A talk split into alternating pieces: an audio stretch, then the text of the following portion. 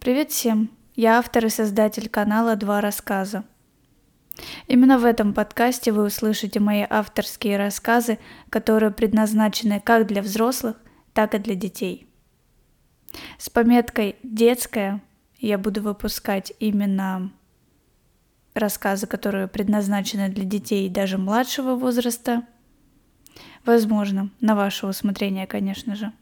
Ну а так рассказы понравятся абсолютно всем. Включайтесь, подключайтесь и слушайте подкаст-канал «Два рассказа».